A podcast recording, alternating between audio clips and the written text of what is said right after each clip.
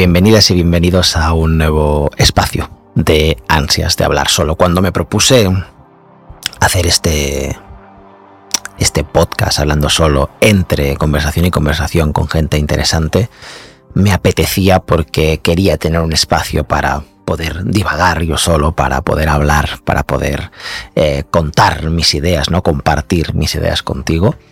Y eso es lo que vamos a hacer. Eh, un espacio, un día más en este espacio para, para poder compartir ideas con las que a lo mejor estás de acuerdo, con las que a lo mejor no estás de acuerdo.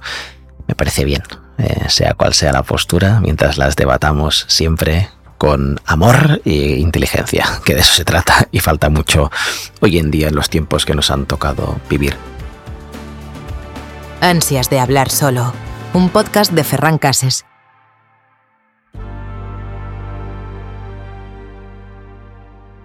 Mañana cuando me he levantado, eh, no tenía pensado grabar este episodio hoy porque quería quería un poco resumir un poco, ¿no? Eh, de lo que habíamos hablado durante la semana, con quien habíamos charlado, ¿no? Y hemos hablado de meditación, hemos hablado de, ¿no? De actitud, de, de, de muchas cosas, ¿no? Hemos, hemos estado charlando estos días, pero, pero ha habido una noticia que, wow, he dicho hoy quiero hablar de esto, me apetece un montón. No es una cosa que donde yo tenga un espacio para hablar, para compartir esa visión que tengo de lo que hablaremos hoy y me apetece mucho. La verdad es que me he levantado, eh, me he preparado un café como todas las mañanas y me he puesto a leer un poquito del periódico, eso que eh, muchos de, estos gurús recomiendan no hacer nunca. Yo lo hago en muchas mañanas, no diré cada, pero muchas mañanas. He puesto a leer el periódico y había una, no una noticia, sino un artículo eh, entrevistando a un psicólogo que se está haciendo bastante conocido aquí en España eh, por ser un poco disruptor y si no me estáis viendo estoy poniendo comillas eh, con los dedos porque bueno disruptor de, esa manera no pero está intentando ser, está intentando ser disruptor y me ha sorprendido mucho no porque habría habría el titular o habría la la entrevista diciendo que su objetivo era estar en las mesas de autoayuda, que sus libros estuvieran en las mesas de autoayuda para conseguir que la autoayuda no vendiera nada, ¿no? Para que sus libros se vendieran y los de autoayuda no. Eh, bueno, ya me ha parecido una declaración de intenciones en toda regla. Y, y nada, hoy quería hablar un poquito de esto. Me he escrito cuatro líneas para divagar un poco sobre este tema. Y es que es cierto que en el universo del autodescubrimiento, por ejemplo, mis libros, es muy probable que os salten a la vista desde el estante de autoayuda. Aunque insisto, y lo digo muchas veces, que mi creación está tan lejos de esa clasificación como yo de correr, por ejemplo, la siguiente maratón de Nueva York. Muy, muy lejos estamos de eso. Digamos que si estás en busca ¿no? de ese rollo de encuentra tuyo interior, ¿no? con aroma incienso y recetas de éxito, tendrás que agudizar un poquito, pienso, el pensamiento crítico distinguir los diamantes de verdad de los brillantes de plástico que usa mi hija, por ejemplo, para disfrazarse de Frozen. No me malinterpretes, todos estamos sedientos de una pizca de sabiduría, de un camino que nos guíe al nirvana personal, pero ¿realmente confiarías en un desconocido con gafas de sol en plena medianoche? Cuesta, la verdad. Lo cierto es que la fauna de los autodenominados gurús está creciendo como hongos en tierra húmeda. Con el auge de las redes sociales nos invaden con sus recetas mágicas para ser felices, exitosos y, ¿por qué no?, espiritual, espiritualmente perdón, iluminados. Oye, que nunca se sabe, que, que eh, nunca se sabe, o sea, quien te puede decir algo en algún momento eh, que te lleve a evolucionar, pero bueno, por si te decides lanzarte por ejemplo, comprar alguno de mis libros, apuntarte a algún taller online de autoayuda, me gustaría darte mi punto de vista desde mi experiencia. Yo he gastado mucho dinero y tiempo en ello, así que voy a intentar poner un poco de foco con esas cuatro líneas que he escrito. En esta vida, creo que hay un espacio para todo, también para que los falsos gurús y vendedores de humo exhiban su repertorio. Lo contrario a lo que decía este psicólogo, ¿no? Creo que hay un espacio para todo. Como te decía, ahora con las redes sociales aún es más sencillo que te puedas cruzar con uno de ellos. La verdad es que abundan en redes. Y no te engañes, lo que te van a ofrecer suele ser una cena rápida de promesas irreales, exquisitamente cubiertas con salsa de tentación. Prometen un sabor celestial, pero al final te encuentras masticando algo que sabe a tofu, es decir, a la nada más absoluta. Son como magos de feria, con su lenguaje florido, confuso y enredado como un truco de manos que te deja boca abierto. El otro día escuchaba a uno que decía, ojito, voy a leerlo porque lo, lo he tenido que apuntar. Creemos que tenemos que hacer algo para que algo suceda, cuando en realidad el hecho de hacer algo está impidiendo que esto suceda. De hecho, deshacer lo que hacemos es lo que hará que aquello que queremos que suceda, suceda. El tío terminaba diciendo, parece un trabalenguas. Sí, eh, realmente lo parece. Pero hay una manera de detectar estas chorradas con perdón, ¿no? O un verdadero maestro de la vida, alguien que te enseña, en lugar de confundirte con un truco, te mostrará cómo se hace. Por ejemplo, Aristóteles dijo, la felicidad y la libertad comienzan con un claro entendimiento de un principio. Algunas cosas están bajo nuestro control y otras no. A mí me parece que esto es blanco y en botella, ¿no? Para empezar a ser feliz, primero tengo que entender que hay cosas que no están bajo mi control y otras que sí. Listos, ya está, ¿no? No hace falta eh, crear un trabalenguas para eso. Pero sigamos un poco con estos New Agers del siglo XXI. Y cómo nos cuentan estas historias, ¿no? Me encantan porque estas historias están llenas siempre de anécdotas que brillan como luciérnagas. En una noche oscura, robusta y contundente verdad de la ciencia y los datos se ve sepultada por historias resplandecientes. Su seducción, su experiencia son como tesoros escondidos en la cueva de un dragón de cuento, son casi inalcanzables. Y cuando sienten el calor de la crítica se encogen como un vampiro al sol. Si no encuentras una sola crítica negativa, una sola voz discordante, entonces eso debería activar todas tus alarmas. Si tú vas a Amazon y vas a comprar un libro y ves que mm, ese libro todos son críticas positivas, algo tendría que hacerte sospechar. Su guion de estos gurús tiende una línea muy clara.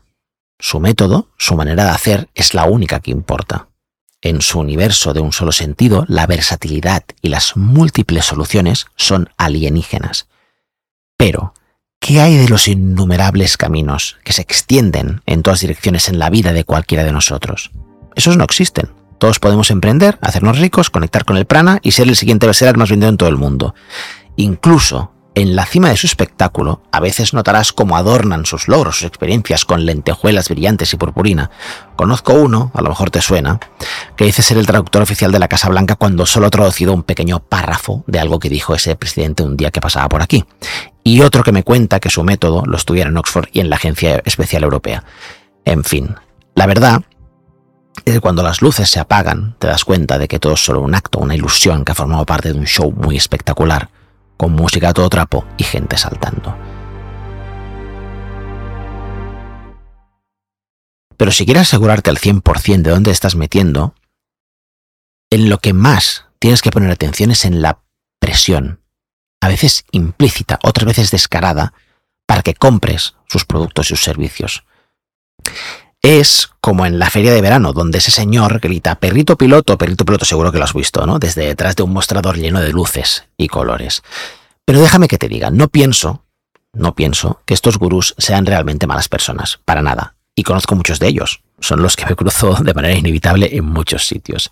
En su mayoría, son personas asustadas, gente que no ha hecho el trabajo interior necesario y que de alguna manera se ha conseguido engañar a sí misma. Están tan metidos en su propio cuento que para ellos su verdad es absoluta. Así que, de la misma manera que Bela Lugoski terminaba creyendo que realmente era Drácula durante una película, estos gurús pueden convencerse de que son los salvadores del mundo que el mundo necesita. Después de todo, la autopista de la autoayuda está plagada de buenas intenciones, pero también sabemos a dónde nos puede llevar.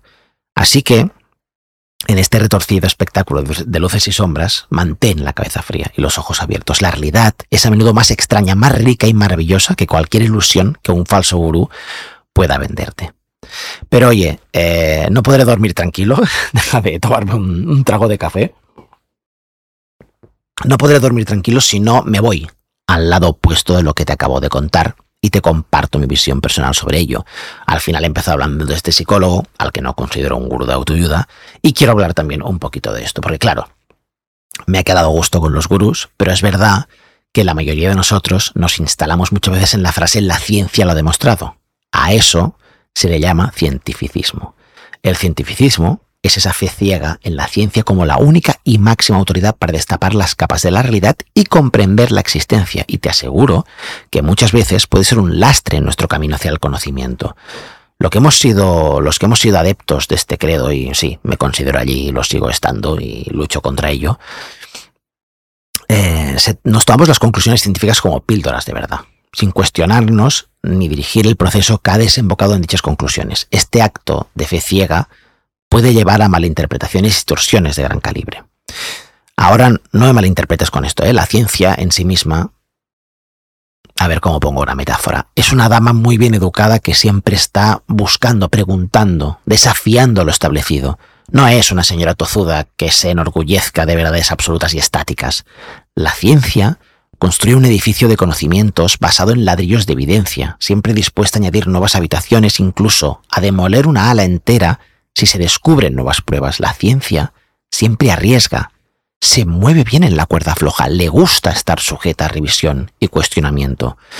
Sin embargo, en estos tiempos que nos ha tocado vivir, demasiado a menudo vemos a la gente adorar las conclusiones de la ciencia como monolitos de la verdad, sin entender realmente la esencia de esta.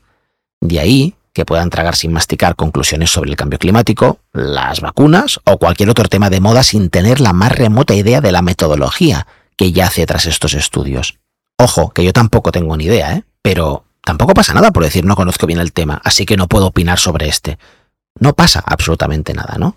Por supuesto, tener una actitud de aceptación pasiva tiene sus beneficios, o eso creo.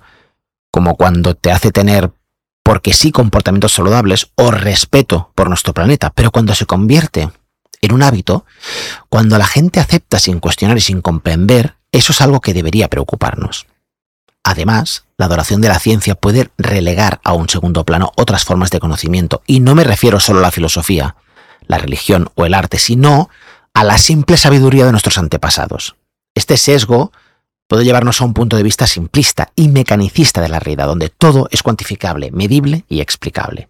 Pero te aseguro que hay aspectos de la vida, como la conciencia, el amor, la moral, la belleza, que se resisten a, ser a estar o a ser encerrados ¿no? en una jaula de definiciones científicas. Así que, sí, la ciencia es, es un poderoso aliado en nuestro viaje hacia el conocimiento, pero no debemos olvidar que es solo eso, un aliado y no un rey indiscutible. La curiosidad, el pensamiento crítico y la comprensión del método científico son herramientas imprescindibles para descifrar y aplicar los descubrimientos científicos de forma eficaz. Y finalmente, lo que me hace más gracia, ¿sabes lo que me parece más gracioso? Las personas que se ciñen a la ciencia con fe inquebrantable, perdón, al igual que los falsos gurús que nos venden la felicidad a plazos, no son más que buenas almas buscando respuestas. Y finalmente, ¿sabes lo que me parece más gracioso? O lo que veo y me parece más gracioso, que las personas que se ciñen a la ciencia con fe inquebrantable, al igual que los falsos gurús que nos venden la felicidad a plazos, no son más que buenas almas buscando respuestas. Buscan en esas verdades absolutas una tabla a la que agarrarse en esta vida que muchas veces parece el hundimiento del Titanic. ¿Por qué? Estaba pensando, ¿y por qué caben dos? Porque enfrentarte a la vastedad de lo desconocido, a la idea de que después de todo sabes muy poco o casi nada, puede resultar aterrador.